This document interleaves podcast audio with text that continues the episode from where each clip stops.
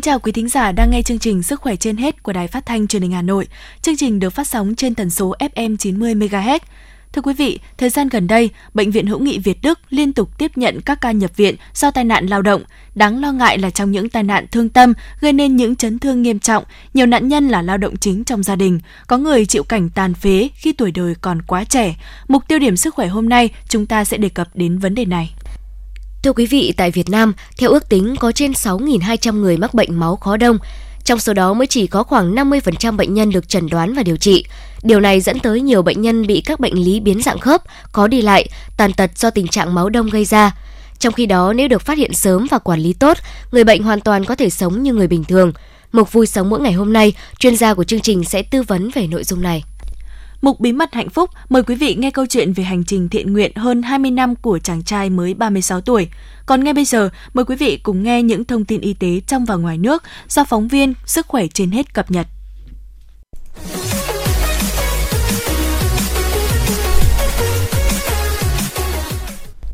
Thưa quý vị và các bạn, Sở Y tế Hà Nội cho biết, ngành y tế thủ đô đang triển khai lấy mẫu xét nghiệm sàng lọc SARS-CoV-2 cho 31.170 nhân viên y tế và người bệnh tại các bệnh viện công lập trực thuộc ngành. Cụ thể, toàn bộ 26.040 nhân viên y tế làm việc tại các cơ sở y tế công lập trực thuộc Sở Y tế được xét nghiệm sàng lọc SARS-CoV-2. Ngoài ra, Sở Y tế Hà Nội cũng tiến hành xét nghiệm sàng lọc ngẫu nhiên cho khoảng 5.130 người bệnh tại các khoa cấp cứu, hồi sức cấp cứu, hồi sức tích cực, thận nhân tạo, lão khoa, ung thư, tim mạch và 30% người bệnh điều trị nội trú của các khoa còn lại. Địa điểm lấy mẫu tại các cơ sở y tế công lập trên địa bàn thành phố. Địa điểm xét nghiệm tại các phòng xét nghiệm đã được công bố đủ điều kiện thực hiện xét nghiệm SARS-CoV-2 của 8 bệnh viện công lập và Trung tâm Kiểm soát Bệnh tật Hà Nội. Cùng với việc triển khai lấy mẫu xét nghiệm nhân viên y tế, người bệnh, Sở Y tế Hà Nội đang tổ chức các đoàn kiểm tra công tác phòng chống dịch bệnh tại các bệnh viện trong và ngoài công lập trên địa bàn.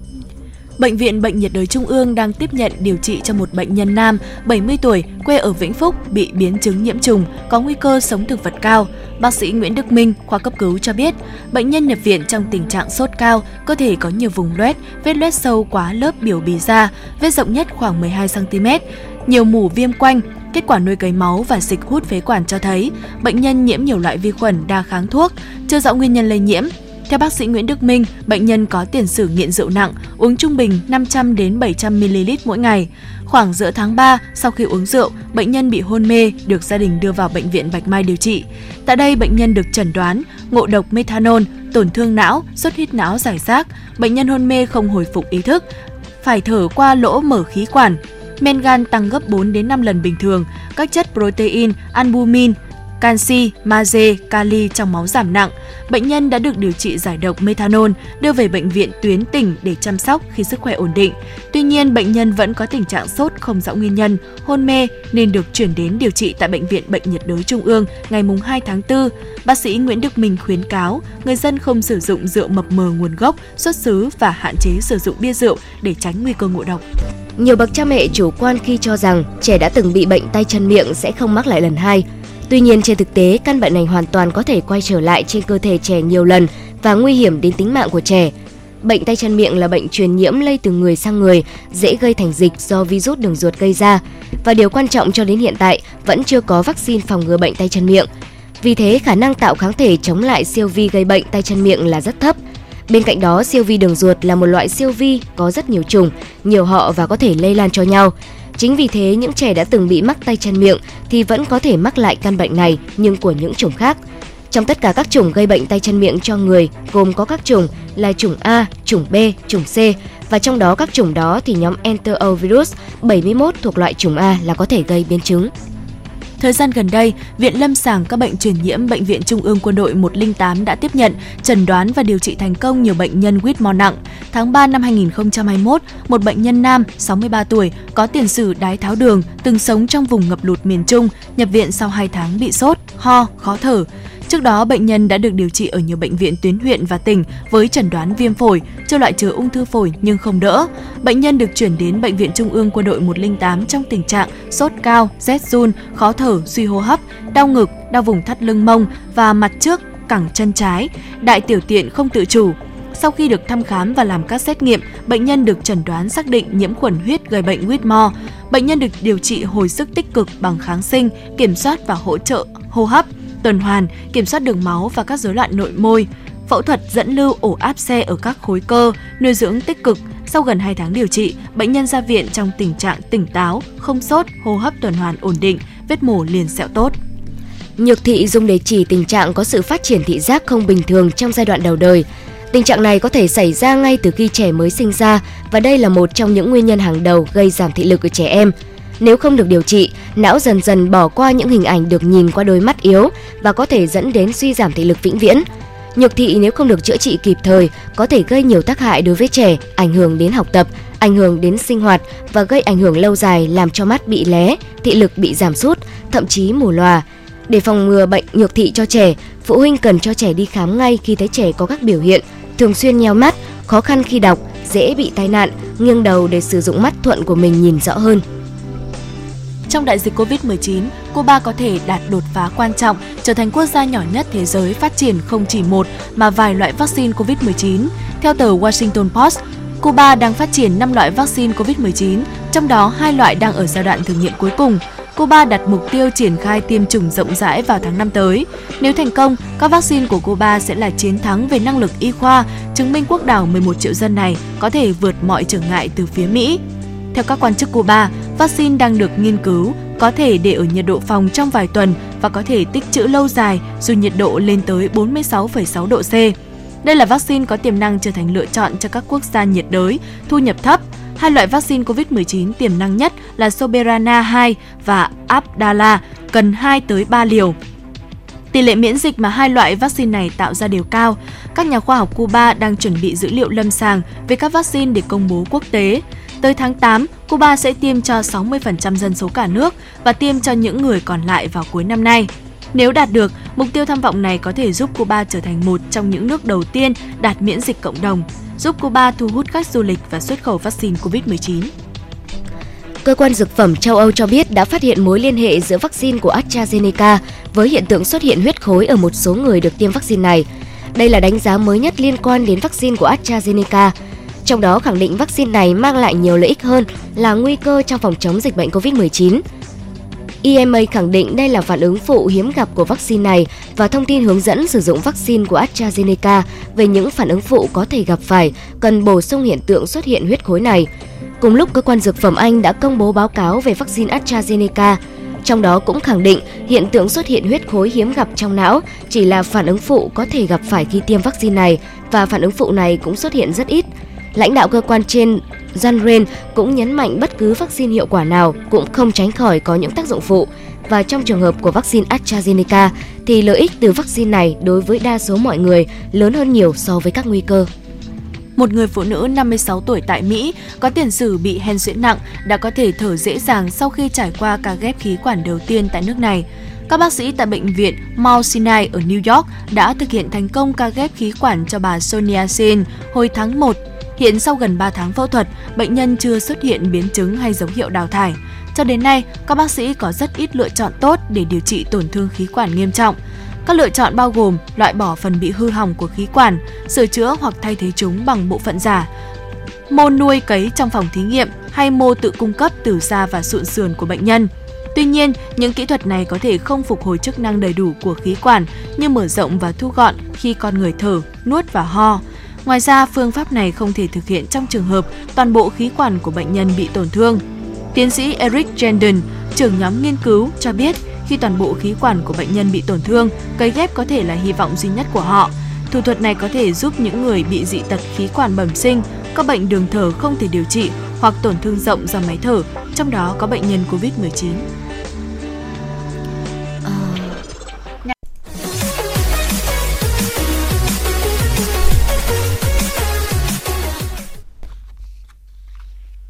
Quý vị và các bạn, chỉ tính riêng năm 2020, tai nạn lao động ở Việt Nam đã cướp đi tính mạng của gần 1.000 người trong hơn 8.000 người bị tai nạn. Bên cạnh đó, nhiều người đã mang thương tật suốt đời, mất đi khả năng lao động dù đang trong độ tuổi lao động tích cực nhất từ 25 đến 40 tuổi gặp tai nạn đều là lao động tự do, lao động tại các cơ sở nhỏ lẻ, thủ công, không được trang thiết bị, kiến thức an toàn, bảo hộ lao động và không được hưởng bất cứ chế độ nào khi bị tai nạn trong quá trình làm việc ông Nguyễn Trọng Khánh ở quận Long Biên, Hà Nội bị cuốn cả bàn tay phải vào máy ép gỗ chỉ trong một giây lơ đãng. Dù điều trị thành công, cánh tay phải của ông coi như bị phế. Vô tình là vì cũng đi găng tay bảo hiểm mà đấy nên cái găng tay nó quấn vào, nó chỉ sơ suất một tí thôi. Tại Bệnh viện Hữu nghị Việt Đức, ngày nào cũng tiếp nhận hàng chục ca tai nạn lao động, trong đó 2 phần 3 là ca nặng. Điều đáng nói những bệnh nhân này thường là lao động phổ thông, không hiểu biết về quyền và nghĩa vụ của mình, không được hưởng bất kỳ một loại bảo hiểm nào. Gần đây nhất có một bệnh nhân đứng sai vị trí khi máy gầu đang vận hành, gầu xúc văng vào làm gãy vụn xương cổ chân. Bác sĩ cho biết mặc dù đã cố định được phần xương gãy nhưng rất khó để anh có thể trở lại lao động bình thường. Anh được nhận vào công trường làm theo thỏa thuận miệng với chủ thầu. Khi bị tai nạn, anh không được nhận bất kỳ một hỗ trợ nào. Phó giáo sư tiến sĩ Nguyễn Mạnh Khánh, Phó Viện trưởng Viện Chấn thương chỉnh hình, Bệnh viện Hữu nghị Việt Đức cho biết. Nhân ờ, bị cái gầu xúc văng vào chân và mất toàn bộ cái khu mắt cá ngoài là một trong những yếu tố làm vững cái khớp cổ chân. Cộng với đó là kèm theo gãy xương ờ, ở đầu dưới xương chày, tổn thương rất là nặng chúng ta bắt buộc phải có cái bảo hiểm y tế hoặc là bảo hiểm uh, trợ cấp nghề nghiệp khi mà uh, có những trường hợp như thế này xảy ra thì thứ nhất là người bệnh được thanh toán cái bảo hiểm. Thứ hai là có cái quỹ có cái tiền hỗ trợ cho người bệnh sau khi mà người bệnh xuất viện. À, nếu mà trong trường hợp người ta có thể trở lại được hoạt động lao động bình thường thì là cái may cho người bệnh. Còn nếu không có thì có những có cái hỗ trợ giúp cho người bệnh để giảm cái gánh nặng chi phí cho bệnh nhân cho gia đình cũng như là cho xã hội. Ông Nguyễn Anh Thơ, Phó Cục trưởng Cục An toàn Lao động, Bộ Lao động Thương binh và Xã hội cho biết, nhiều người rất chủ quan, biết nguy hiểm nhưng lại tự biện minh rằng làm cái nghề này, việc này đương nhiên phải như vậy, chúng ta phải thay đổi cái sự chấp nhận đấy người làm công ăn lương phải được bảo đảm điều kiện làm việc an toàn là điều được quy định rõ trong hiến pháp. Hệ thống luật và quy định về an toàn lao động hiện cũng rất đầy đủ, nhưng tỷ lệ tai nạn vẫn ở mức cao, cho thấy thực tế còn rất nhiều vấn đề cần thay đổi. Để đảm bảo an toàn cho người lao động yên tâm sản xuất, ngoài việc đảm bảo các điều kiện bảo hộ lao động, việc tham gia bảo hiểm tai nạn lao động và bệnh nghề nghiệp là lợi ích thiết thân của người lao động khi không may xảy ra tai nạn lao động. Luật an toàn lao động quy định bắt buộc người lao động tham gia bảo hiểm tai nạn lao động và bệnh nghề nghiệp. Tùy vào tỷ lệ thương tật hoặc suy giảm khả năng lao động, người lao động có thể được hưởng trợ cấp tai nạn lao động một lần hoặc hàng tháng. Đây cũng là tấm lưới an sinh giúp cho người lao động vượt qua khó khăn, ổn định cuộc sống.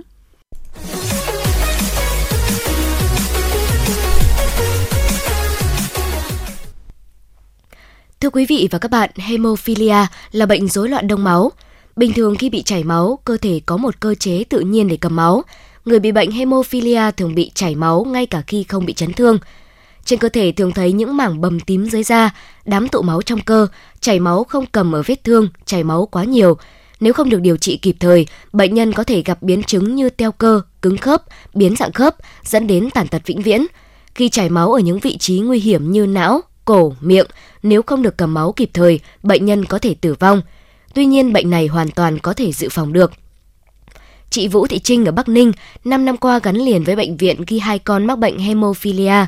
Mỗi lần điều trị, tiền thuốc lên tới cả chục triệu đồng. Có tháng con chị phải đi viện 3 lần nên chị chẳng làm được việc gì. Cuộc sống ngày càng túng bấn. Đặc biệt họ ngoại chị Trinh có tới 7 đến 8 người mắc bệnh này. Không chỉ phải thường xuyên nhập viện mà người bệnh phải chịu những đau đớn về thể xác lẫn tinh thần. Những biến chứng của bệnh nhân được chuẩn đoán muộn là vô cùng nặng nề, chị Vũ Thị Trinh bày tỏ. Thằng em có tháng đi ở đây một tuần, anh thì có tháng thì cũng đi lên tỉnh một tháng đi ba lần cũng có. Tiền thuốc của em một lần điều trị mất mười mấy triệu cũng có. Họ hàng nhà mẹ đẻ nhà em bảy tám người đều bị hai bà dì của mẹ cháu thì đẻ hai cậu một cậu bị một cậu không cứ nghĩ là nhà mình cũng chỉ có 50 50 thì cháu mới lại chữa em Tiến sĩ bác sĩ Nguyễn Thị Mai, giám đốc Trung tâm Hemophilia Viện Huyết học Truyền máu Trung ương cho biết, hầu hết bệnh nhân hemophilia là nam giới, tỷ lệ mắc bệnh rối loạn di chuyển đông, cầm máu là 1 trên 10.000 trẻ trai mới sinh. Căn bệnh di chuyển lặn này nếu không được chuẩn đoán sớm, điều trị đầy đủ, thì những đợt chảy máu cơ khớp tái phát nhiều lần sẽ làm biến dạng khớp, teo cơ, dẫn đến tàn phế. Thậm chí chảy máu ở vị trí nguy hiểm như não, nội tạng, còn ảnh hưởng đến tính mạng. Vì thế, điều quan trọng nhất là người bệnh và gia đình nắm được cơ chế di truyền, hiểu biết về bệnh để chủ động trong điều trị cũng như trong việc kết hôn và sinh con – Bác sĩ Nguyễn Thị Mai nói. Ờ, cái biểu hiện bệnh của của bệnh hemophilia ờ, một đặc trưng đó là bệnh nhân có thể bị chảy máu, khó cầm ở bất kỳ vị trí nào trên cơ thể và nó thường là bị tái phát. Và ừ, cái, nhưng mà cái hay, cái vị trí mà hay bị gặp nhất, đấy là chảy máu ở khớp và cơ. Khi mà chảy máu ở khớp và cơ thì nó làm cho khớp ờ, và cơ nó sưng lên và nó rất là đau, làm hạn chế vận động. Bệnh nhân và khi mà tái phát nhiều lần nó sẽ gây ra biến chứng. Ờ, bệnh nhân khó khó có thể đi lại bình thường. Ờ, và biến dạng cơ khớp. Và bên cạnh đấy, bệnh nhân có thể chảy máu ở bất kỳ vị trí nào, có thể tự nhiên hoặc là sau chấn thương.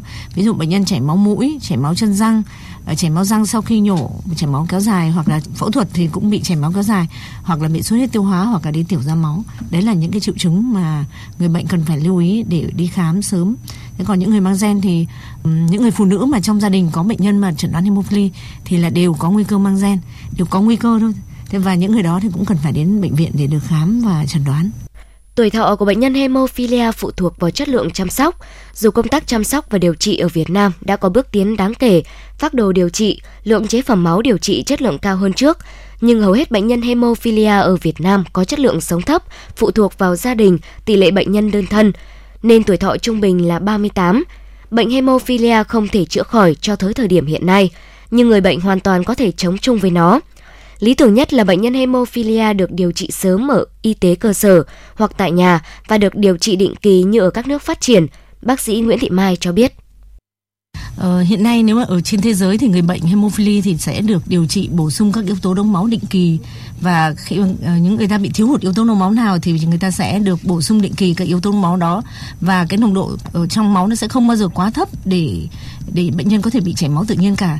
Và với những trường hợp như vậy thì người ta có thể bệnh nhân có thể sống như người bình thường. Thì tuy nhiên một cái một cái hạn chế đó là cái cái cái ờ, một cái nhược điểm đó là cái chi phí của cái việc điều trị như vậy nó rất là lớn. Vì vậy mà ở Việt Nam chúng ta cũng chưa chưa áp dụng được một cách rộng rãi cái việc điều trị dự phòng này. Và vì vậy mà hiện nay thì bệnh nhân hemophilia ở Việt Nam thì ờ, có, có nguyên tắc điều trị đó là khi mà mình bị chảy máu thì mình sẽ phải bổ sung càng sớm càng tốt các cái yếu tố máu bị thiếu hụt. Và khi mà được điều trị sớm thì cái nồng độ ờ, cái chảy máu nó sẽ cầm ờ, cầm sớm và sẽ làm giúp cho bệnh nhân sẽ uh, giảm thiểu các cái biến chứng do chảy máu nhiều gây ra.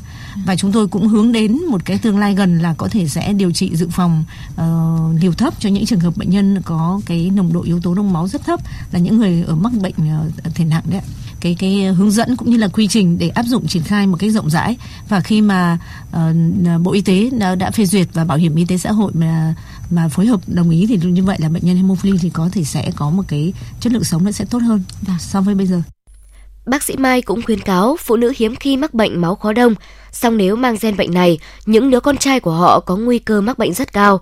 Bởi vậy, những phụ nữ trong gia đình có người mắc bệnh hemophilia cần nhận thức đầy đủ về bệnh và nên đi khám để được tư vấn, tầm soát các bệnh di truyền trước hôn nhân và trước khi sinh con. Mỗi đứa trẻ khỏe mạnh ra đời thật sự là niềm vui, niềm hạnh phúc của gia đình và toàn xã hội.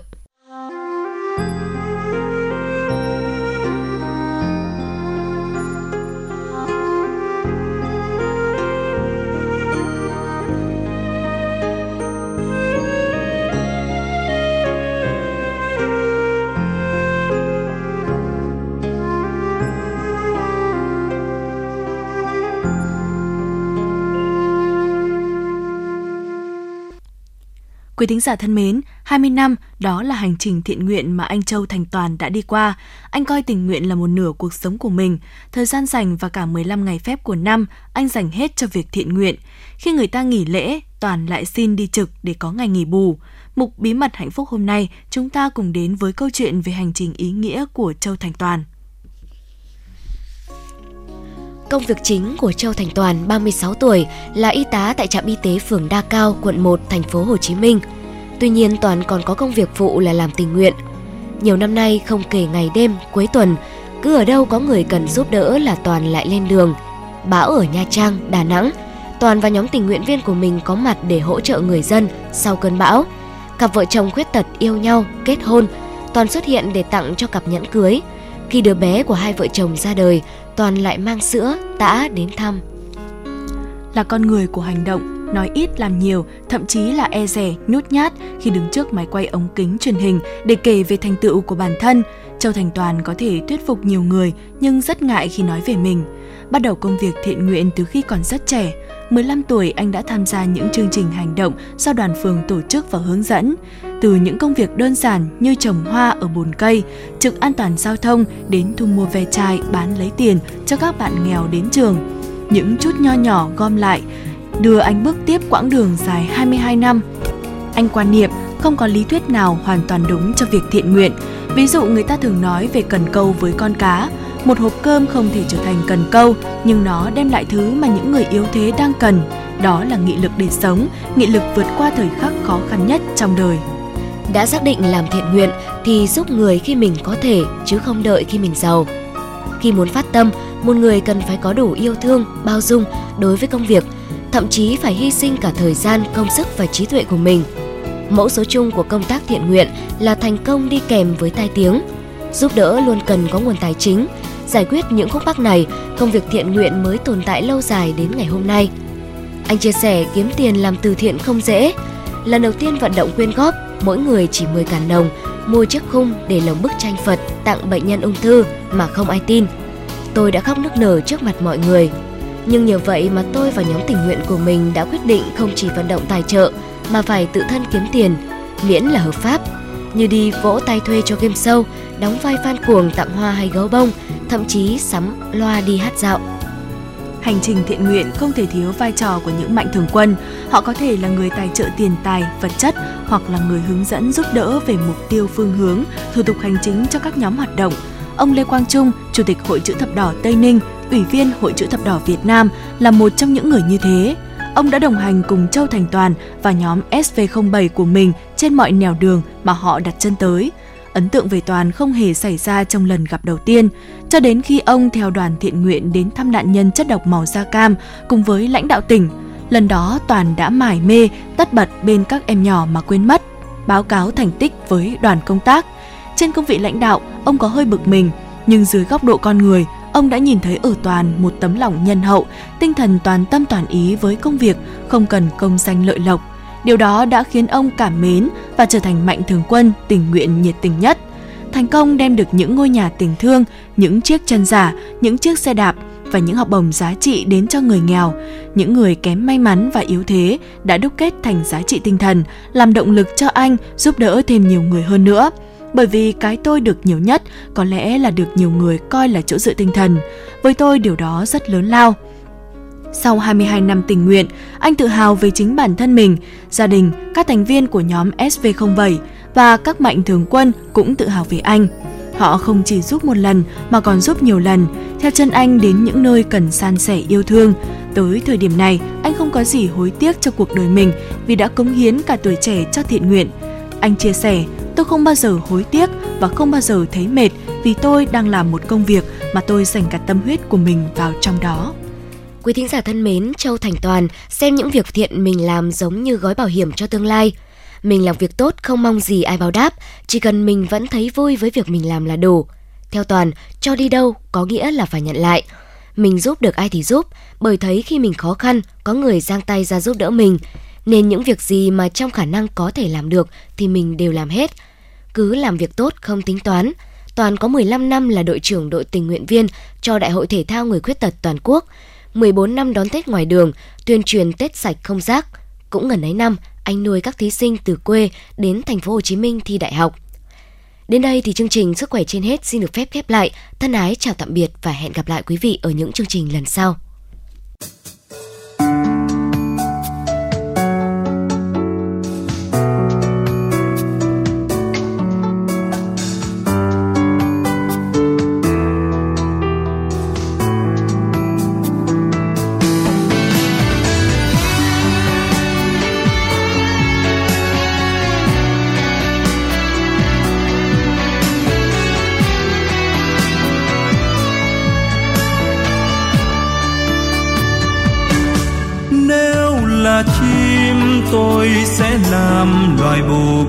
Trắng nếu là hoa, tôi sẽ làm một đóa hương dương. Nếu là mây, tôi sẽ làm một vòng mây ấm. Là người tôi sẽ chết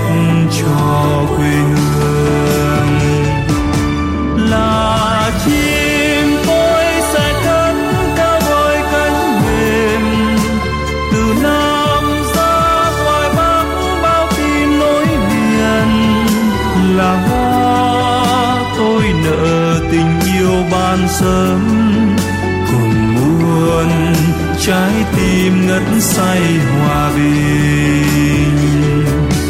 Là mây theo làn gió tôi bay khắp trời, nghìn xưa oai hùng đó nên xin tiếp lời.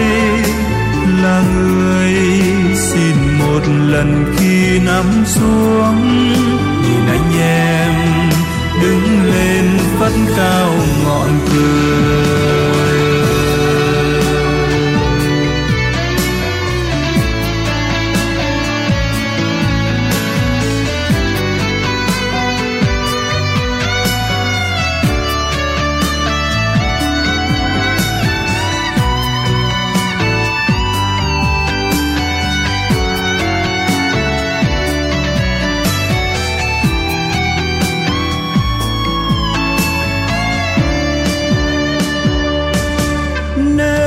Là chim, tôi sẽ làm loài bồ câu trắng. Nếu là hoa, tôi sẽ làm một đóa hương dương.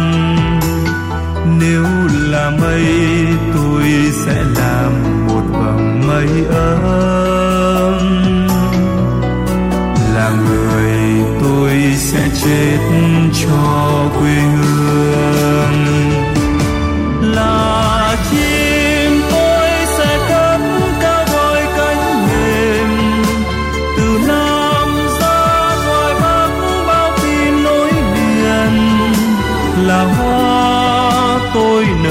tình yêu ban sớm, cùng muôn trái tim ngất say hòa bình. Là mây theo làn gió tôi bay khắp trời, nghìn xưa oai hùng đó nên xin tiếng lời. Là người xin một lần khi nắm xuống